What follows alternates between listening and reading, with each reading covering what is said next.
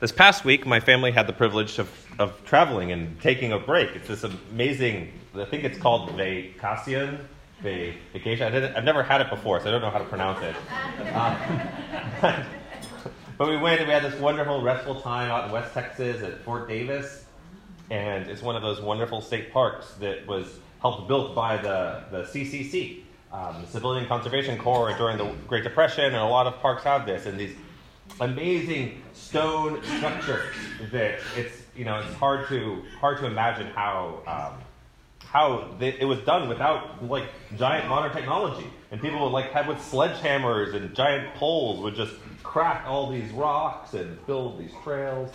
And it was built to last. It's amazing when you when you travel usually away from from Central Texas, and you see these buildings that are built to last and aren't built to only survive 20 years and then be completely remodeled with granite countertops and all those sorts of things.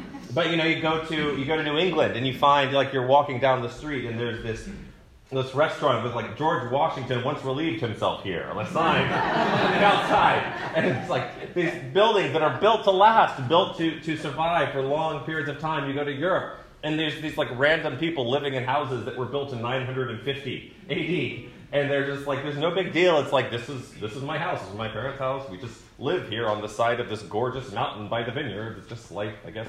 Um, but houses are built, and it's amazing that that that it works. And I think it's so often a question for people like me. It's like, how do buildings stand? How how are they able to last like that?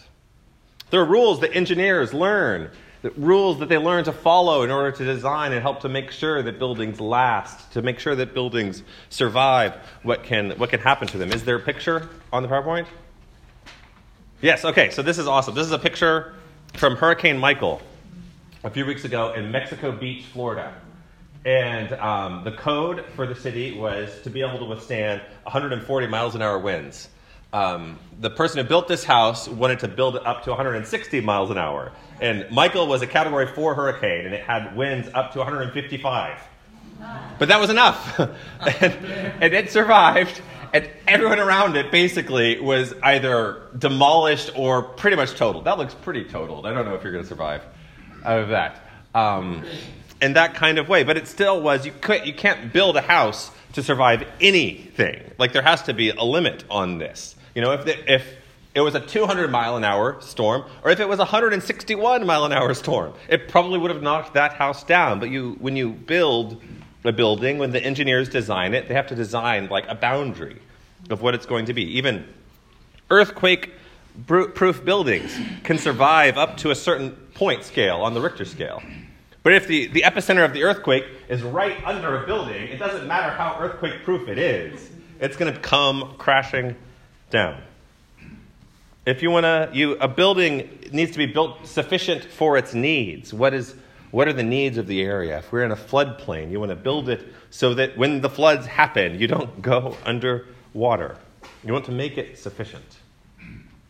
My friends, we are finishing our series today on what is the Bible, looking at the meta, the, the balcony perspective, not focusing so much on the individual books and the stories, but, but what is this text? How are we to understand it? Last week we spoke about how the Bible is, is inspired, how it is God breathed, how God is here in surprising ways. The week before, we looked at how the Bible is sacred, how this is not a book like the other books we have. Today, we're going to look at how it is sufficient. Now, sufficient doesn't sound like a very strong word. If you ever brought home a significant other to your parents and they said, Oh, that, that person's sufficient, um, you wouldn't think that is high praise. and yet, and yet, sufficiency is pretty amazing. You know, a building that is sufficient that's not too, too much, not too little, is great. A car that is sufficient, that does what you needs to, even like a suit or an outfit that is sufficient, that does what you want it to, is a rare thing so often in this world. It is wonderful. In Greek, the term that's so often translated as training or sufficient is ophelimus.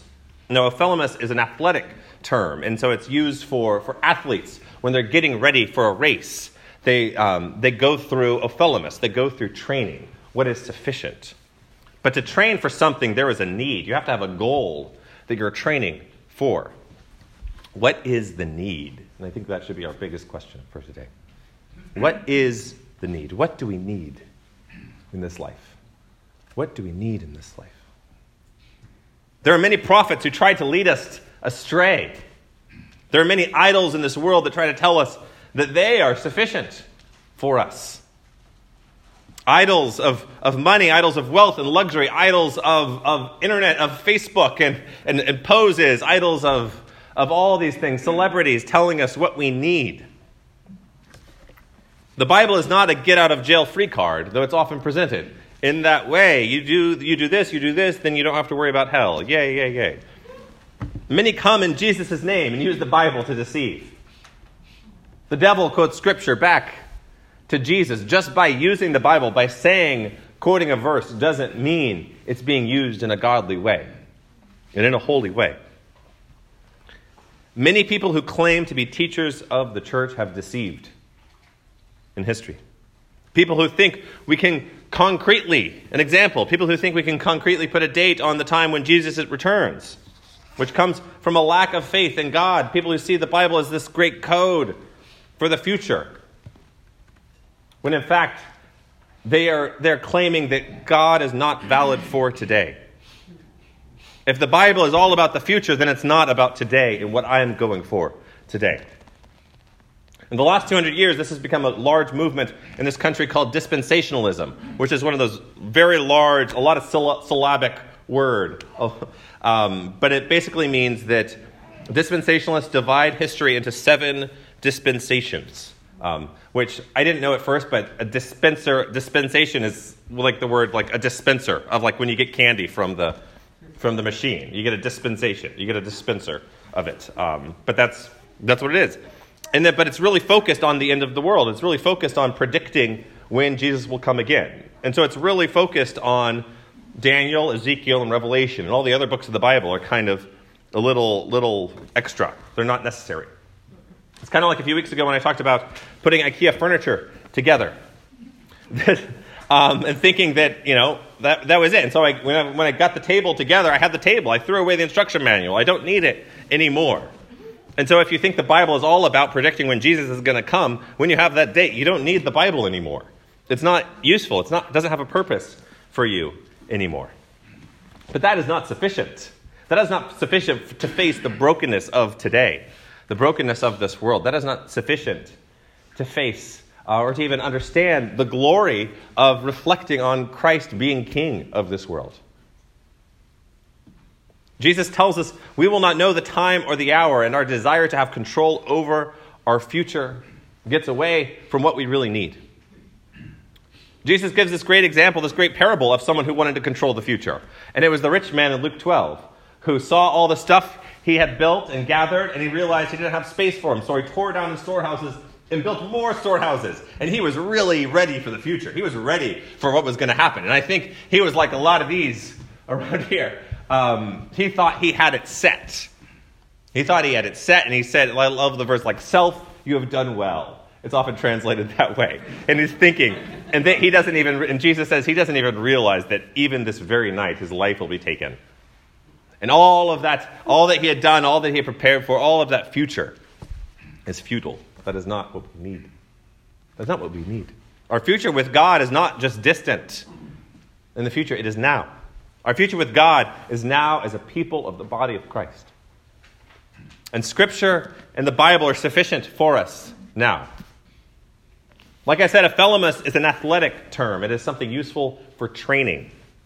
It is what athletes in the ancient world would do to get ready for the Olympics, to get them ready. The Bible is sufficient for us, it gets us ready. It is holy and God breathed. It is sufficient for training us to become the people we were created to be. It is sufficient for tearing down the strongholds that keep us from love. And that's what I think so often these other false idols, these other needs that the world tells us, what they really are, are strongholds that keep us from loving our neighbor. And keep us, they're like a mirror pointing back, pointing back to us that says, all you really need to care about is you. All you really need to care about is the people you already like and that there's no other world. The world beyond that doesn't matter. But the Bible tears that down. Whenever you spend time with Scripture, you have to deal with other people because the Bible is all about other people. It's, it's all about what happens when people set apart by God deal with the realities of this world. And sometimes it's ugly and sometimes it's beautiful. But it is all useful and sufficient for training in righteousness. Righteousness, the Greek word dikaiosune, a lot of Greek today, sorry about that. Um, it also means justice. Righteousness and justice are the same word in Greek. It's not in English. It's very different. Righteousness seems, you know, seems very different than justice, but it's and in the language of Scripture, it is the same. Those who are seeking justice and seeking righteousness are seeking the same thing. They're seeking to have their heart set upon God, to have their heart set on Christ. This book is useful for teaching, for reproof, for counsel. It is trustworthy. We can come back to it again and again. It is trustworthy because God is here. The life of faith is not this static thing, it is always shifting, like the earth. The earth is always shifting. The modern theory of plate tectonics comes from a faithful Christian who believed in God and believed in the beauty of creation, but it shows that the world is always shifting. What we think of as solid ground is really just floating on an ocean of magma, floating around, ready to crash into each other. And so, what do we hold on to when it seems like the world is crashing down around us? We hold on to the God who is love. We hold on to the ultimate expression of that love in the life, death, and resurrection of Jesus Christ, and has we hold on to how to follow that God who is love, which is shown and revealed in this book. It is to be read together. It is to be read in worship. It is to be shared. It is to be questioned. It is to be argued with.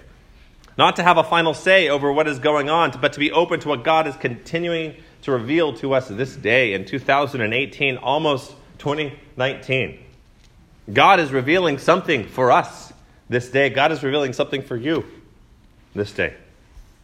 This is sufficient for our needs, for what we really need is the life of love. We don't need a plan for the future. We need a life of love now. Amen. We need a life where we are willing to love our neighbors, where we are willing to sacrifice for those around us, where we are willing to not put ourselves at the center of the universe, where we are willing to grieve with those who grieve, where we are willing to labor with those who labor, to comfort those who are in need of comfort. What we really need is our lives turned around. We need to get off the path of self destruction and to get on the way that leads to life. And that is what is offered here. It is sufficient for that. As it says at the end of the Gospel of John, if all the things that Jesus did, if all of it was written down, it would not fit in all the books in all the world. But what was written down is here to offer us life and life abundantly. It is offered to you, not apart from the life life of faith, but at the center of the life of faith. There are words that we can return to again and again to, to discuss, to wrestle, to challenge. I think of the story of Jacob and the angel in the beginning of, of Genesis, or in the middle of Genesis. And um, that has one of my favorite hymns of all time, Come Thou Traveler Unknown, which has like 20 verses. You can look it up in the hymnal. There's like 20 verses. It's amazing. I still haven't got Vicky to let me sing all of them. But.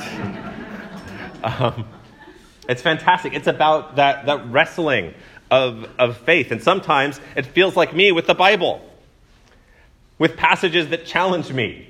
And it seems like a wrestling all night long. With passages that challenge my conception of myself, as well as passages that challenge my conception of God. Passages that give me joy, passages that give, make me afraid. Yet my position is never the one of the judge, but of the student. That is what disciple means. Disciple means a student. And so we don't come to Scripture, we don't come to God thinking we have it all figured out. We come to God seeking the wisdom and love of God. And as I've, I've, shared so often in the words of St. Augustine, when we come to Scripture and we do not see the love of God and the love of neighbor, we are misreading what is going on. We need to come humbly. And I, I use this example a lot of like coming to First Chronicles and 14 chapters of genealogy and being like, oh God, why is this here? oh God, how can you be revealed in something that seems so boring? But I know it's not boring. It just seems so boring to me. Oh God, open my eyes to be revealed and how you are speaking through these words. And so, my friends, I encourage you to take this book, to read it. If you have a question, write it down. Write it down. Don't feel insecure. That we are all in the same space. The person who's, you know, the, the scholar who studied Scripture all of his life or all of her life probably feels a lot more insecure about Scripture than any of us do. Um, the one who studied the most knows how ignorant they really are. And I think that's so often that we, we feel that, oh, I just haven't, you know, I haven't opened it up a lot. I should, I should get to that one of these days. And we cannot let, let our own, our guilt or any worries keep us from experiencing the God who is love revealed here.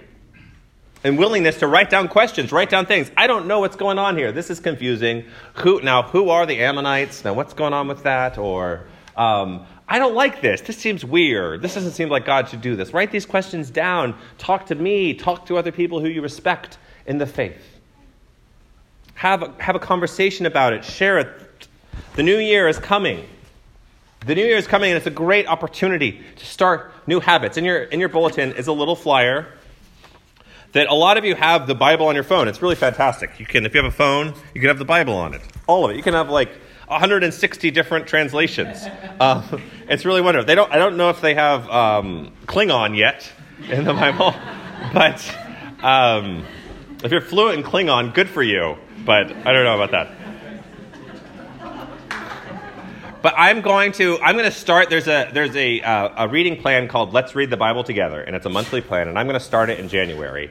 And this is one link to to to try it and see it out.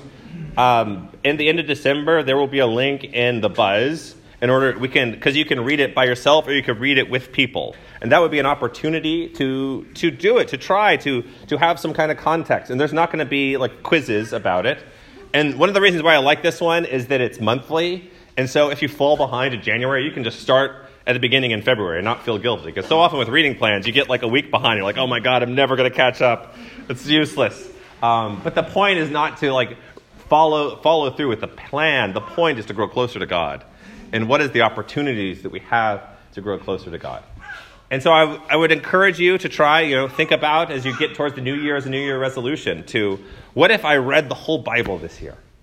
Even like warts and all, even through like First Chronicles, even through the things I don't understand, so that I can somehow see God. Because, you know, I don't know about you, but sometimes in my life there are things that happen that I don't understand. There are things that happen that I don't like and I don't want to look at. But that, you know, as time goes by, I can so often see God moving in those moments. And, in, in, when, when they happen, they hurt and it's painful. And I want to plug my ears and put a pillow over my eyes and just escape. And sometimes I actually do. And it's really awkward when you have a conversation with me and I just go like this. But, um, but that's, I think, God shows us and reveals to us in Scripture life and like the ups and downs, the highs and lows, because what Jesus is redeeming is not just the people who have it all figured out. Jesus did not come to save the found, but the lost. And we all are lost in our own way and all in need of love in our own way. And I think when we read Scripture and we come to those challenges, it helps us to remind us that what, how much we need God. As Augustine also said, the reason why there are confusing parts in Scripture is to remind us that we need God. That if we, had, if we could read it through and there was nothing confusing, then we wouldn't go back to it. We would just put it aside. We've, I've got this figured out. We would be like the rich man in Luke 12 and think, think, self, well done. You have done well this day. You have these nice, large storehouses. But instead, God offers us a way to get off the path of self destruction. If you are looking for a new way, for a new path, if you are looking for new life, God offers us life this day. You can be made new. Take this book and read it. In the name of the Father, and the Son, and the Holy Spirit. Amen.